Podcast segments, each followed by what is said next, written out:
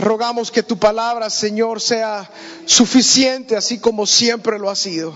Que tu Espíritu Santo, Señor, nos hable a través de tu palabra, trayendo, Señor, edificación, consuelo, exhortación a nuestra vida, Señor, y que podamos responder a la voz de tu Espíritu Santo, Señor, con obediencia, con gracia, Padre, con amor a ti, con servicio a ti, con entrega completa a ti, Padre. En tu santo nombre, Jesús. Amén. Y amén.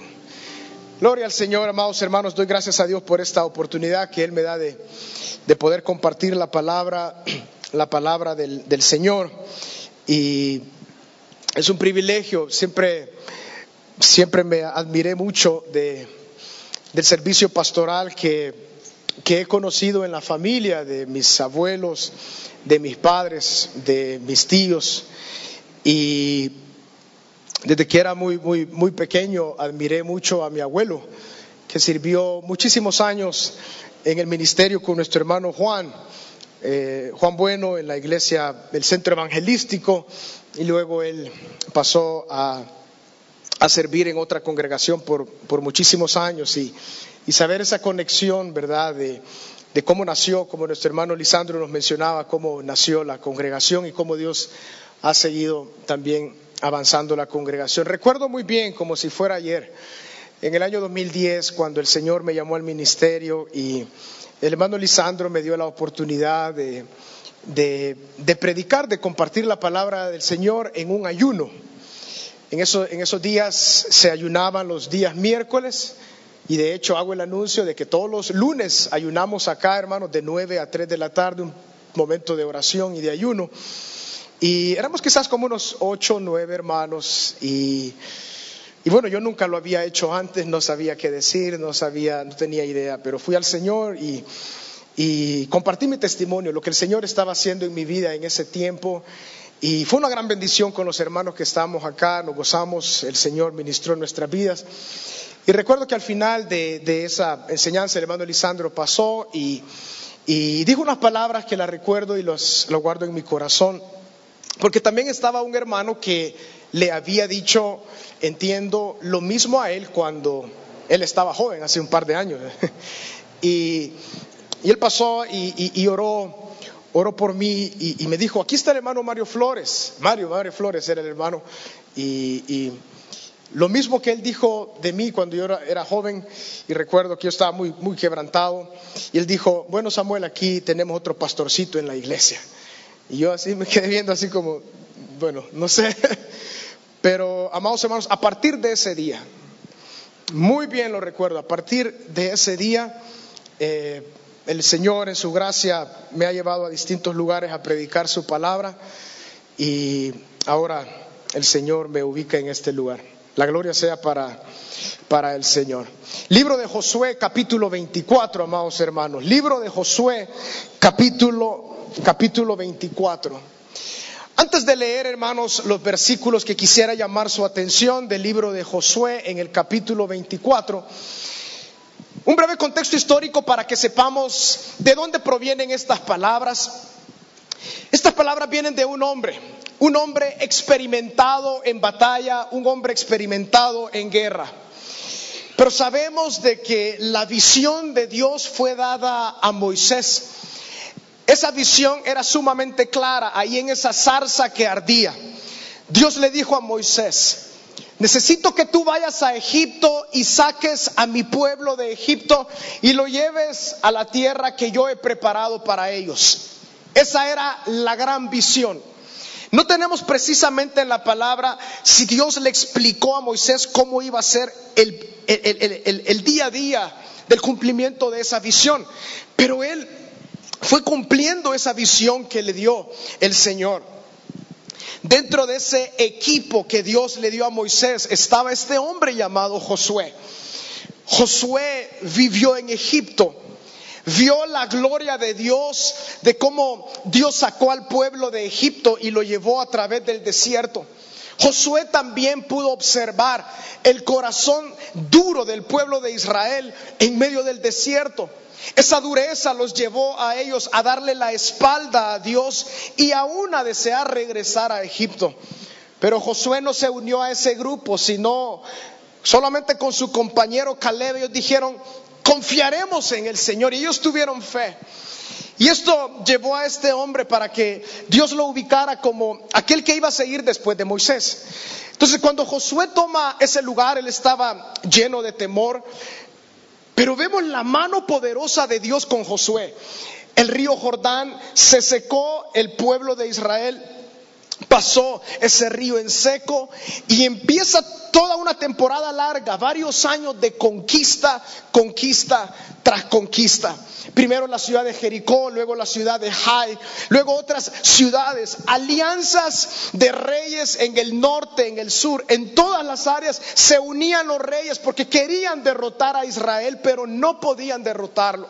La gloria de Dios estaba con Josué y con todo este pueblo porque era la promesa de Dios. Este hombre entonces, Josué, llegó al final de sus días. Y cuando él ya era un anciano, el Espíritu Santo deseó dejar este escrito, que es el discurso final de Josué.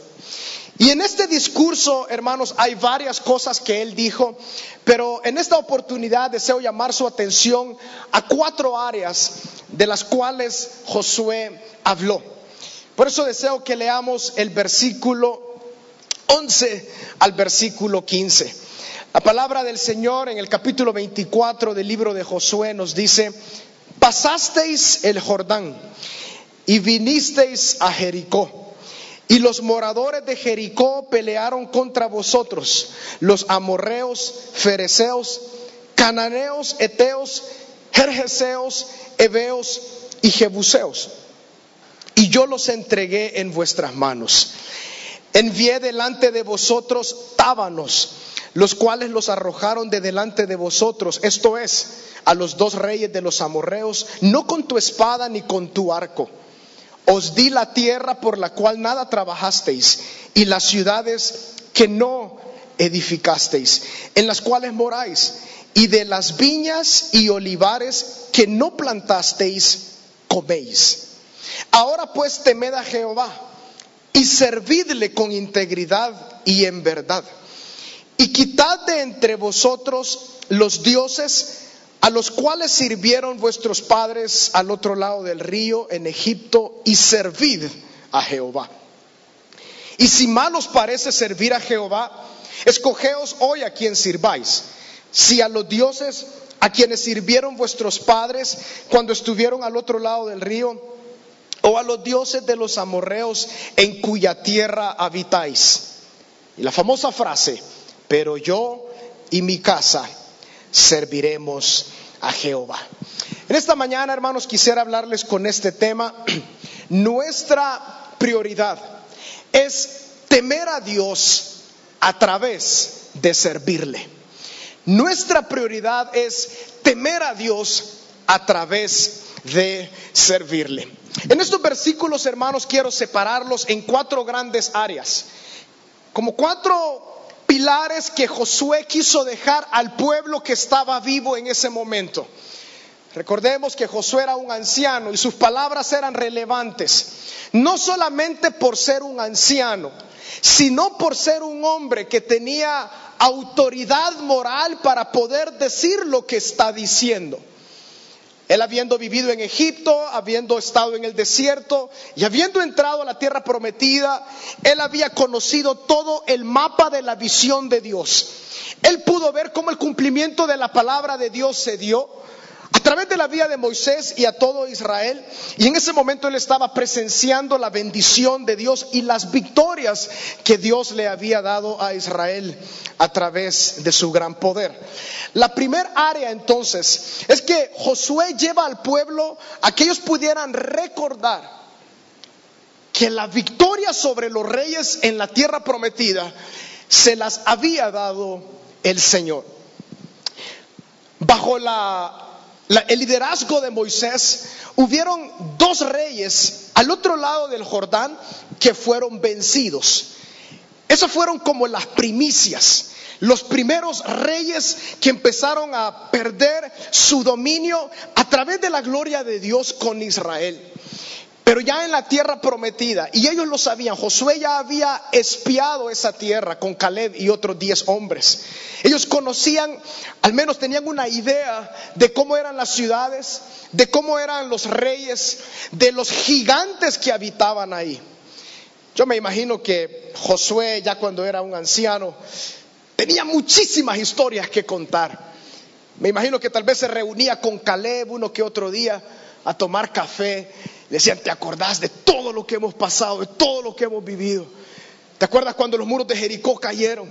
¿Te acuerdas cuando el sol se detuvo? ¿Te acuerdas cuando cayeron granizos de los cielos para que Dios nos diera la victoria sobre nuestros enemigos? Él tenía muchas historias de fe que él pudo evidenciar el favor de Dios sobre un pueblo que pone su confianza en él. Él entonces quería recordar al pueblo de que todos estos reyes y todos estos pueblos habían sido vencidos. Pero la última frase del versículo 11, hermanos, es muy relevante, porque dice, yo los entregué en vuestras manos. En la palabra del Señor, a lo largo de la mayoría, bueno, todos los libros, encontramos esta tensión. La tensión entre la soberanía, el favor de Dios y la responsabilidad del hombre. La responsabilidad de Josué y del ejército era salir a pelear, pero la victoria venía de Dios. Esta tensión también la encontramos en nuestra vida. ¿Cuál es mi responsabilidad y en qué momento el Señor hace su parte o hace todo? Tenemos que hacer la voluntad del Señor a pesar de esta tensión. Cuando los ejércitos se unían contra Josué e Israel en esas alianzas tremendas que los soldados se contaban por millones. Josué tenía muchísimo temor y antes de cada guerra, prácticamente lo que vemos en este libro, Dios hablaba al corazón de Josué y le decía, no temas, yo te voy a dar la victoria, no te amedrentes delante de esta gran multitud yo te voy a dar la victoria, los he entregado en tus manos. La responsabilidad entonces de Josué y de Israel era salir. Pero ahora que él era un anciano, les recuerda al pueblo y le dice, recuérdense, quien nos dio la victoria fue Dios.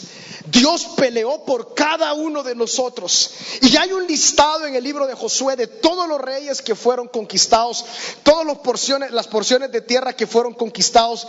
Y Josué entonces desea dejar en el corazón del pueblo la victoria es de Dios. Cuando Dios promete algo, amados hermanos, Él deja todo servido para que su palabra se pueda cumplir. Josué que pasó por muchísimas pruebas, pasó por muchísimos exámenes para llegar a poder entregarnos estas palabras. Recuerdo ese examen que quizás para él fue un examen importantísimo cuando él regresó de, con los demás once espías. Y él dijo, yo estuve en esa tierra. Si el Señor está con nosotros, los comeremos a estos como a pan. Vamos, pero todo el pueblo estaba ya totalmente desanimado y decidieron no ir para cumplir la promesa del Señor. Pero Josué aprobó este examen. Y ahora él se empieza a recordar y le dice al pueblo, Dios nos ha dado la victoria sobre todos estos reyes y sobre todos estos pueblos. En segundo lugar, amados hermanos, la segunda gran área de la cual eh, Josué está entregando este discurso lo encontramos en el versículo 12, cuando dice, y envié delante de vosotros tábanos, los cuales los arrojaron de delante de vosotros. Esto es, a los dos reyes de los amorreos, no con tu espada ni con tu arco. Os di la tierra por la cual nada trabajasteis y las ciudades que no edificasteis, en las cuales moráis, y de las viñas y olivares que no plantasteis, coméis. La tierra prometida, hermanos, era un lugar muy esperado y apreciado por Israel. Pero cuando ellos iban conquistando las ciudades, tomaban esas ciudades y ellos vivían en estas ciudades. Entonces, lo que Josué les dice es, las ciudades en las cuales nosotros estamos viviendo, nosotros no trabajamos estas ciudades para vivir en ellas. Nosotros no plantamos estos viñedos, estos olivares para gozarnos, para comer, para cubrir nuestras necesidades. Una vez más, Dios les está diciendo, la bendición que ustedes gozan en este momento es por la misericordia de Dios, es por el plan de Dios. Josué entonces prepara estos dos elementos antes de decir el elemento tercero que quiero comunicarles. Deja con mucha claridad, los reyes cayeron por la autoridad y el poder de Dios. La bendición que nosotros gozamos en esta tierra la hemos recibido por la gracia y por la misericordia de Dios. Y la tercera área es el área del temor al Señor y del servicio al Señor. Y aquí, hermanos, quiero tomar cierto tiempo para que podamos nosotros escudriñar este versículo, sacar conclusiones importantes para que nosotros podamos tener también aplicaciones sabias y prudentes. El versículo 14 dice, ahora, pues, temed a Jehová y servidle con integridad y en verdad. Esa palabra ahora nos une el versículo 13 con el 14. Y no solamente el versículo 13, sino también la idea que Josué traía previamente. Ahora que ustedes saben que los reyes cayeron por poder de Dios, ahora que ustedes han visto y se gozan en las bendiciones que Dios nos ha dado y que ha sido por su gracia y por su misericordia, ahora antes que yo muera les quiero pedir algo. Ahora pues, temed a Jehová y servidle. El concepto, hermanos, de temor a Dios, de temer a Jehová, lo encontramos a lo largo de la palabra.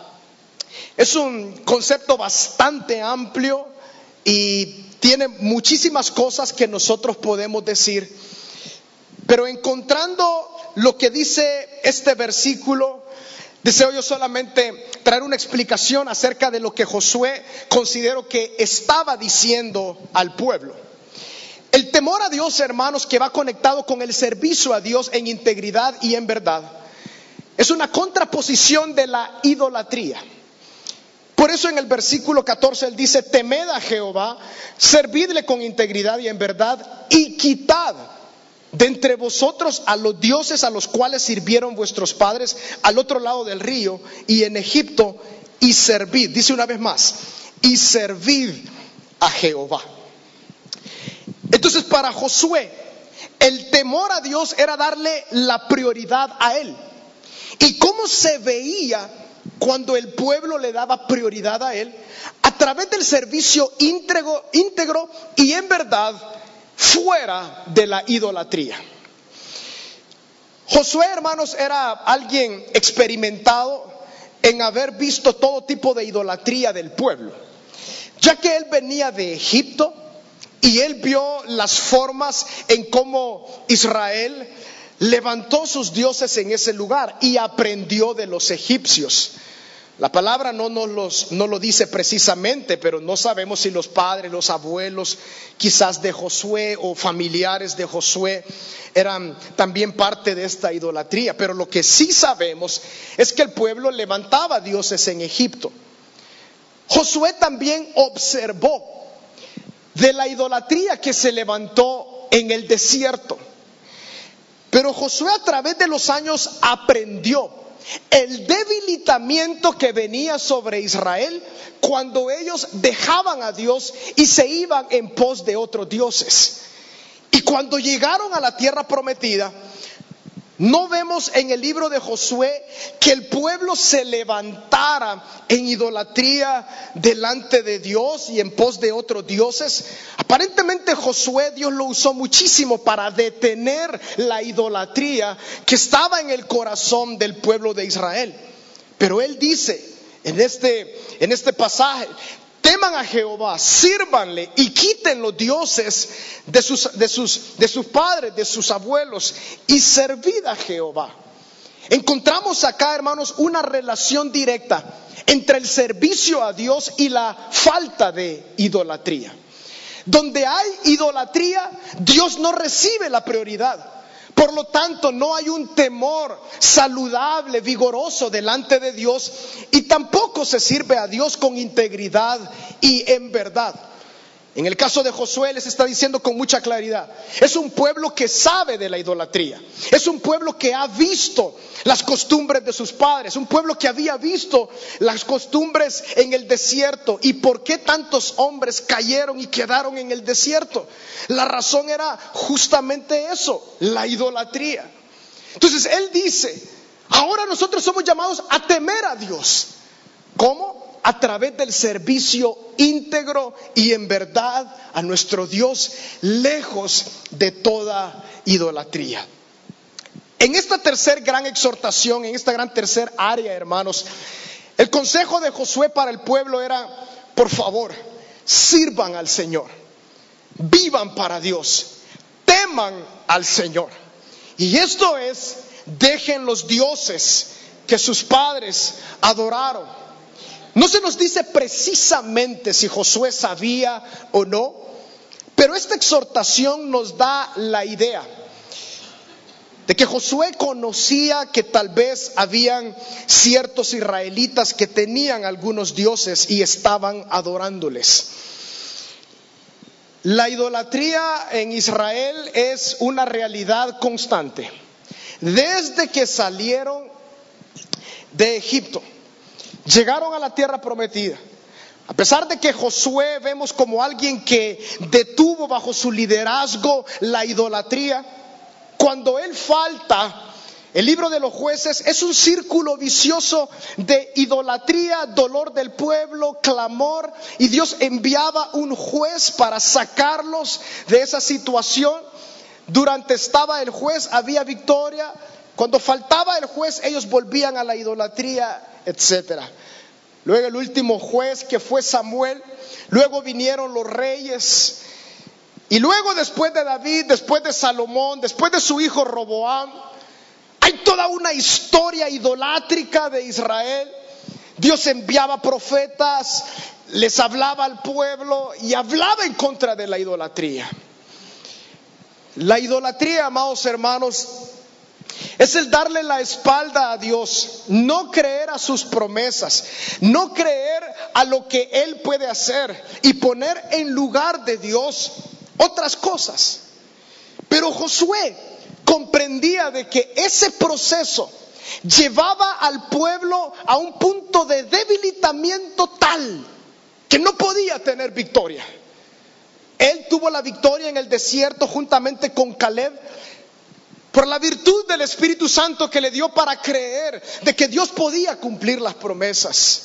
Entonces Josué le dice, pueblo, temed a Jehová, servidle con integridad y en verdad, y quiten los dioses.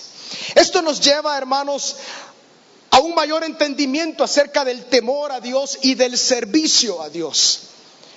La palabra nos dice en Isaías a los llamados por mi nombre, para gloria mía los he creado. Y todos aquellos hermanos que hemos venido a la verdad de Cristo, que nuestros ojos han sido abiertos para contemplar la gloria de Cristo. Hemos sido creados para alabanza de la gloria del Señor. El servicio a Dios denota pausar, quitar de lo más profundo de nuestro corazón todo tipo de cosas que toman el lugar de Dios. Y aquí también, hermanos, en esta parte de temer a Dios y de servir a Dios, Josué, entre líneas, está dejando algo con mucha claridad. La idolatría no depende de sus antepasados, de sus ancestros. La continuidad de la idolatría depende de ustedes. ¿A qué me refiero con esto? Esta exhortación es para ellos. Ellos tienen que tomar la decisión. Y de igual forma para nosotros es la misma pregunta, la misma exhortación. Hermanos, cuando se trata de conocer a Dios en la persona de Cristo, es una decisión individual. En el libro de Ezequiel, una palabra dura para el pueblo, pero Dios habló a Ezequiel y le dice, el alma que pecare morirá. El alma que pecare morirá. Dando a comprender en ese contexto del libro de Ezequiel de que nuestros pecados son propios, no son de nuestros padres. Los de ellos de igual forma son los de ellos. Claro que hay influencia, hay ejemplo, pero eso es lo que está diciendo Josué. ¿Qué importa lo que hicieron nuestros padres allá? Nosotros sirvamos al Señor. Entonces, es una exhortación dura de un anciano antes de morir, que ha experimentado tantas cosas a través de la vida. Y él les dice en ese momento, entonces ustedes tomen la decisión. Pero nosotros somos llamados a temer a Dios, dijo él, a, servir con, a servirle con integridad y en verdad. La relación entonces del servicio sincero a Dios tiene muchísimo que ver con que Él sea la prioridad.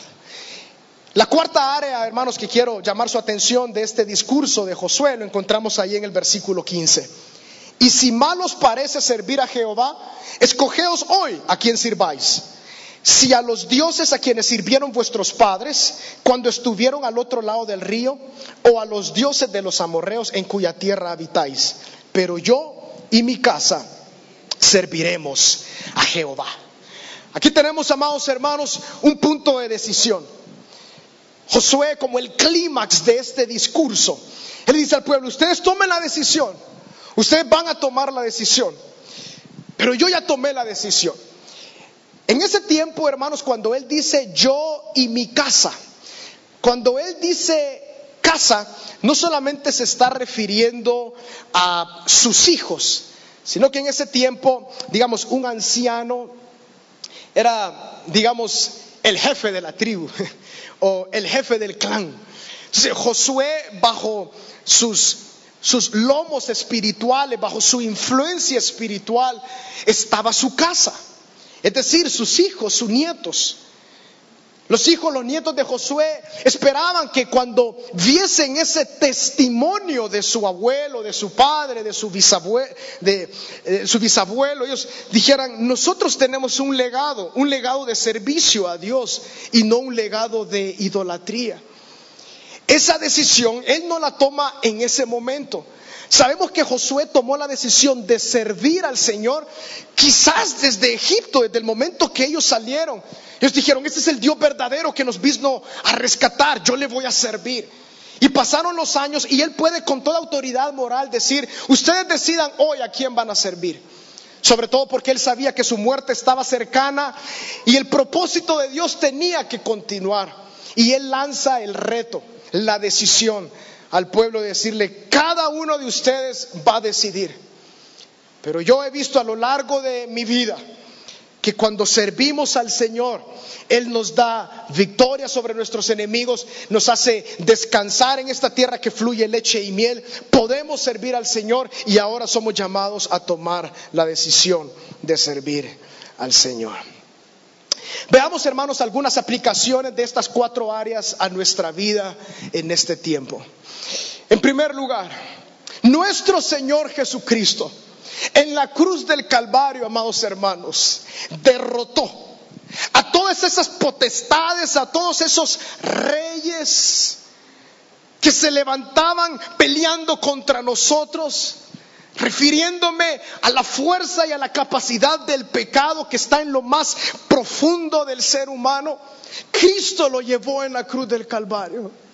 La tierra prometida para nosotros denota la vida plena en Cristo.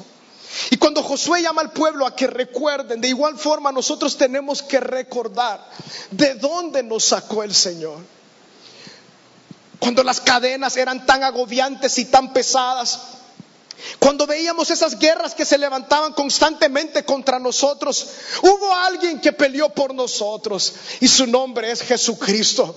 En la cruz del Calvario dice la palabra en Colosenses que se dio un espectáculo físico, espiritual, universal en ese lugar. Cristo exhibió públicamente al enemigo y a todas sus huestes en las cruz del Calvario. Dice la palabra que Él obtuvo la victoria en ese lugar.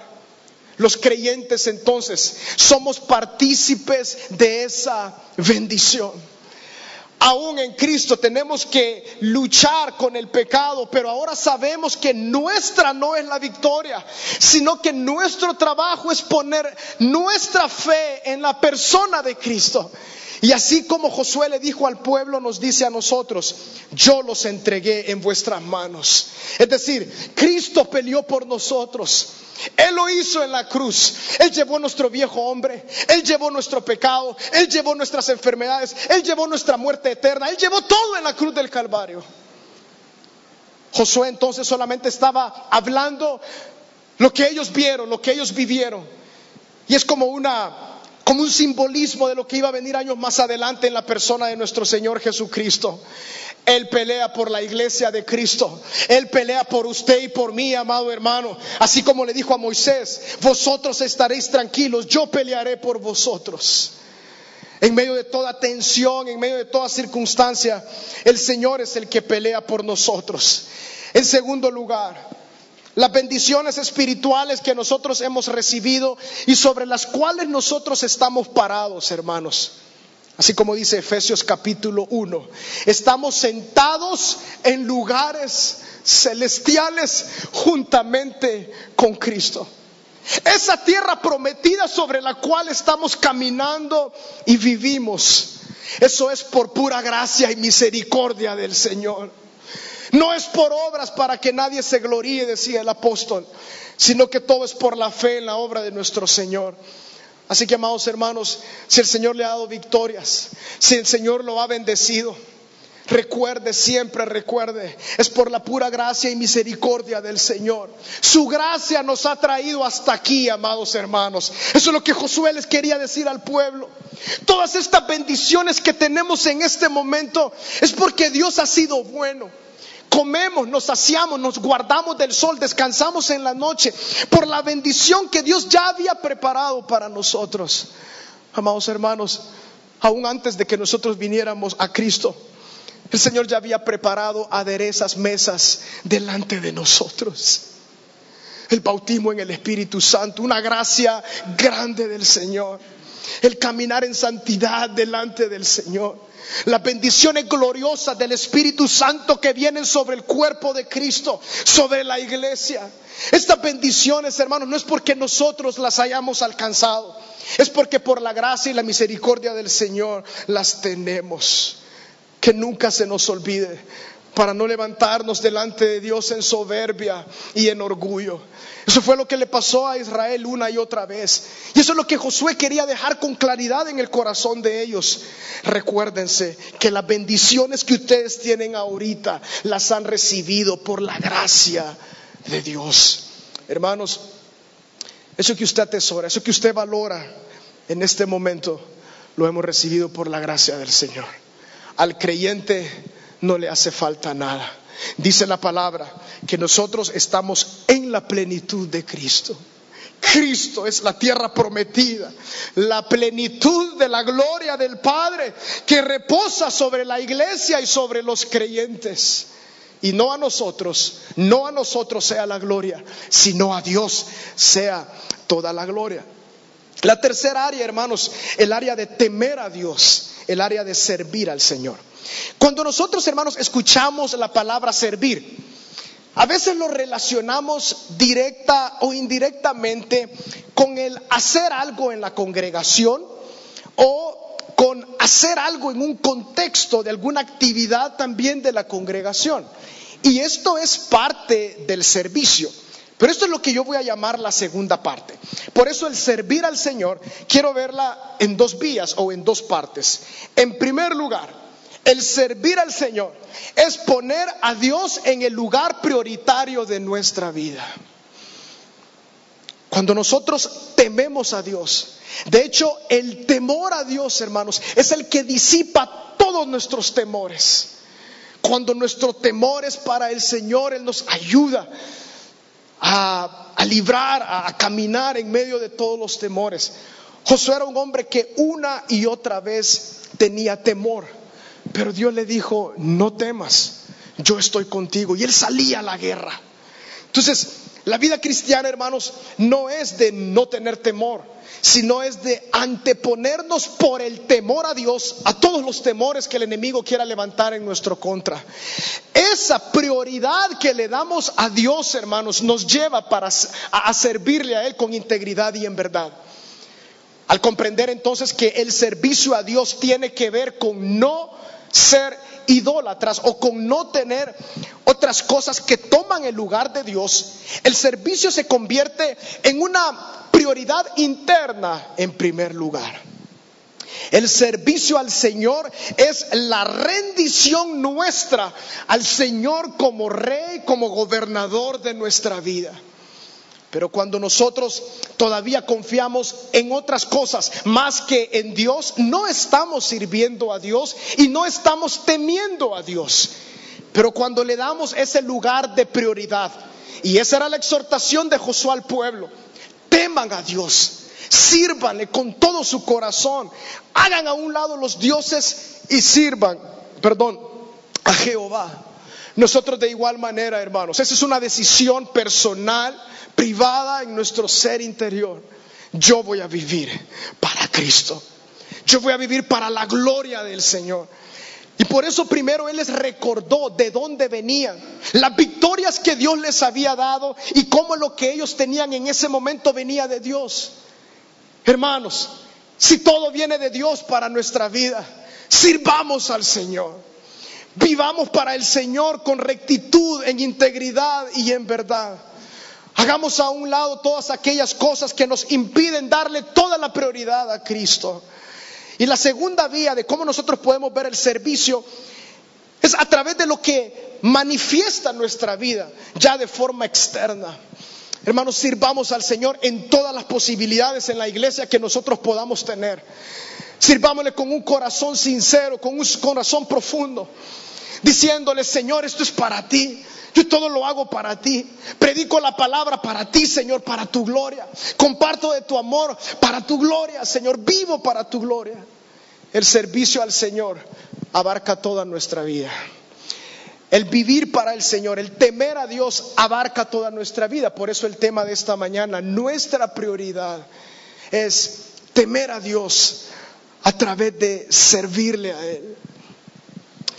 Josué cuando lanza estas exhortaciones, cuando lanza estas, estos llamados de atención, estaba diciéndoles, dejen a un lado todo eso. Amados hermanos, si tenemos que tomar la decisión a veces de dejar patrones, costumbres que han venido a través de los años, pero que el Espíritu Santo nos convence que no es su voluntad, pues somos llamados a hacerlo. Cuando estemos delante del Señor, el Señor no nos preguntará quizás, eh, ¿fuiste obediente a tus padres con respecto a la idolatría?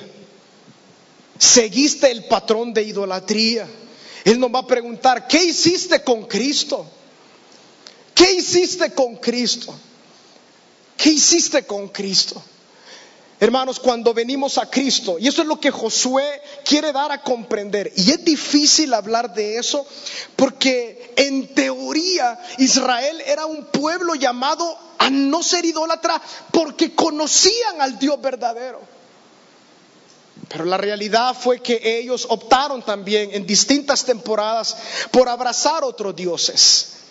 De igual forma nosotros, el Señor nos llama y nos dice, ¿quién te salvó? ¿Tu padre o yo? ¿Quién te salvó? ¿Tu abuelo o yo? ¿Quién nos salvó, amados hermanos? Nuestro Señor Jesucristo. A Él sea toda la gloria. Nuestro temor reverente es a Cristo Jesús. Eso es lo que Él está diciendo. Una decisión fuerte esto. Es tremendo. Somos llamados entonces a tomar esa decisión prudente y constante en nuestra vida. Y en cuarta área, en cuarto principio, hermanos, para nuestra vida, y acá busco concluir, es la misma exhortación en forma de pregunta, reto que hace Josué. Si a ustedes les parece mal servir al Señor, pues allá ustedes. Pero yo y mi casa serviremos a Jehová. Él estaba consciente de que cada persona, cada grupo familiar, en ese caso de Israel, iba a tomar su decisión. Cada persona iba a tomar su decisión. Si a ustedes les parece mal servir a este Dios todopoderoso que nos sacó de Egipto, que ustedes han visto cómo nos dio la victoria sobre los reyes, que estamos en esta tierra por su gracia y misericordia, pero aún así les parece no servirle allá a ustedes. Pero yo y mi casa serviremos a Jehová. El servicio va más allá, hermanos. El servicio es una realidad espiritual de sumisión a Cristo. Así como un amo sirve, ah, perdón, como un siervo sirve a su amo. Y el siervo está a expensas de su amo para servir a su amo en todas las áreas, aquellos lavados con la sangre de Cristo. Tenemos el privilegio de vivir para la gloria de Dios a través de nuestra obediencia a Cristo. Amados hermanos, que podamos entonces tomar esta decisión ahora y siempre, que nuestra prioridad sea temer a Dios a través de servirle. Oremos. Buen Padre, gracias Señor por tu palabra. Gracias Señor por estos ejemplos que tú dejaste en tu palabra para cada uno de nosotros. Nosotros tomamos la decisión, Señor. Nosotros somos llamados, Padre, por tu nombre, para gloria tuya nos has creado. Señor, si en alguna área de nuestra vida, tal vez nuestro servicio, nuestro temor a ti, no es completo, Padre, por algunas áreas que tu Espíritu Santo tal vez nos va a convencer en este día, a lo largo de esta semana. Señor, queremos vivir para tu gloria. Queremos vivir para tu gloria, Señor. Yo te pido, Santo Espíritu, que tú nos puedas convencer de aquellas áreas que todavía tal vez no hemos dejado ir sea por la razón que sea. Pero Señor, no queremos servir a este mundo. No queremos servir, Señor, a las riquezas. No queremos servir, Señor, a la vanidad de este mundo. Queremos servirte a ti, Cristo. Aquel que nos compró con precio de sangre. Cada uno de nosotros, Señor, tenemos cada día esta oportunidad de decidir a quién serviremos. Señor, que nuestras familias puedan ver esa decisión en nosotros de servirte a ti, Señor. Es decir, de dejar toda la idolatría y darte la prioridad únicamente en nuestra vida a ti. En el nombre de Jesús. Que seamos instrumentos así como Josué, que detuvo la idolatría del pueblo para gloria de Dios. Y el pueblo pudo ver victorias tremendas. De igual forma nosotros, Señor la victoria gloriosa de la persona de Cristo en la cruz del Calvario está a disposición de todos los creyentes. En la medida que te tememos, Señor, que vivimos para tu propósito y en la medida que estamos al servicio tuyo, porque tú nos compraste. Todo lo que tenemos y todo lo que somos es por tu gracia y por tu misericordia. Tu gracia nos ha traído hasta aquí, Señor. Nos salvaste. Aquellos que no éramos pueblo, nos has traído a ser pueblo de Dios por nuestro Señor Jesucristo. Permítenos, Padre, vivir para tu propósito, temiéndote a ti y sirviéndote en integridad y en verdad. Al Señor sea toda la gloria. Amén.